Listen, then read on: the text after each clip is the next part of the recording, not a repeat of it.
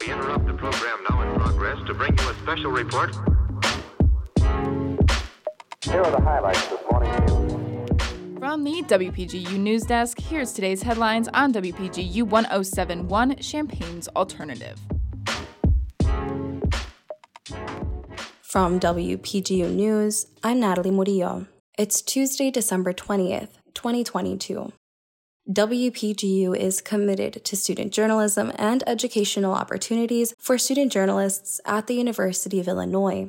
We've partnered with Illinois journalism classes to bring contributions on air from students learning about broadcast journalism.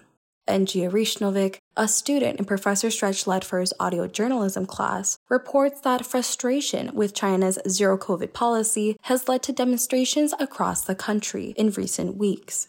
Protesters say China's draconian efforts to stop the spread of COVID 19 contributed to the deaths of at least 10 people in an apartment building fire in the country's western city of Urumqi. Demonstrators believe strict lockdowns prevented firefighters from reaching the building and kept victims from escaping.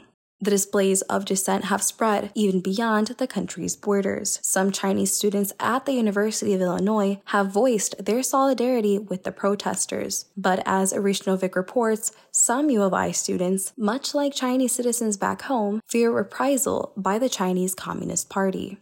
I'm meeting with a 23 year old international student from China. He's playing a video on his phone that shows a nighttime gathering on the main quad. The student, who, for security reasons, asked that I identify him only by his nickname, Six, says about a hundred people showed up to honor the victims of the Urumqi fire. As the video plays, Six translates. No lies, we need the votes. No cultural revolution, we need the government revolution. No dictatorship, we need democracy. Xi Jinping, go away. Six's parents live in China. He tells me that just by expressing opposition to Xi Jinping here on campus, he runs the risk of getting them in trouble with the Chinese Communist Party. If the Communist Party have like people in the United States and they knew my identity, my family could get involved, and that's like the only thing I'm worried about. This kind of fear has led protesters to find creative ways to express their voices. Blank sheets of white paper have become powerful symbols of defiance. Crowds in China hold them in silent protest. You can find them here on campus too. One was taped to an entrance of Gregory Hall, and others to a kiosk near the Illini Union.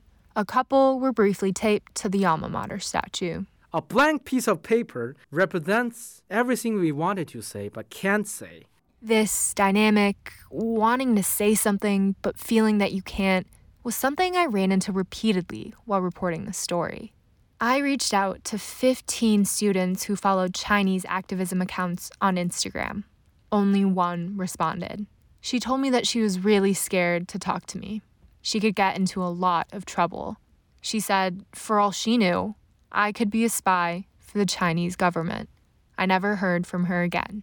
Six also said he had concerns about talking with me, but he agreed to meet anyway. And during our conversation, he shared a lot. He put the current protests into historical context, saying that his parents took part in the 1989 Tiananmen Square protests. There has been so many protests starting in 1989, the Tiananmen Square massacre, up until now. None of them actually ever succeeded in bringing down the Chinese government. All we see is just sparks, sparks, sparks. Like you, you try to light a lighter in a really big wind. You try to light it again and again, but it doesn't light. In spite of his frustration, Six still hopes for change. The idea of a protest uh, movement is really new to the Chinese society because um, living under the dictatorship for more than half a century, um, people start to forget they were never taught that you could protest, that they, they never knew you could resist. But it's all right. Um, as time passes, we will, we will start to know how to do certain things. From WPGU, I'm Ngia Rishnovic. One of the newly approved federal cannabis research facilities will be opening in Chicago. Earlier this December, President Joe Biden signed the Medical Marijuana and Cannabidiol Research Expansion Act, the first standalone legislation to cover cannabis reform in American history. Now that the legislation has passed, marijuana research centers will begin to open nationally. The Cannabis Research Institute, which will be located in Chicago, will be operated by the University of Illinois Discovery Partners Institute. The CRI will research topics including the benefits and side effects of marijuana usage. It will also advocate for certain policy issues and conduct trainings for workers.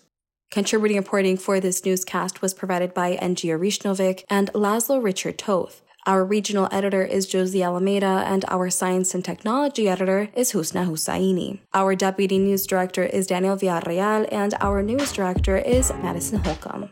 From WPGU News, I'm Natalie Murillo.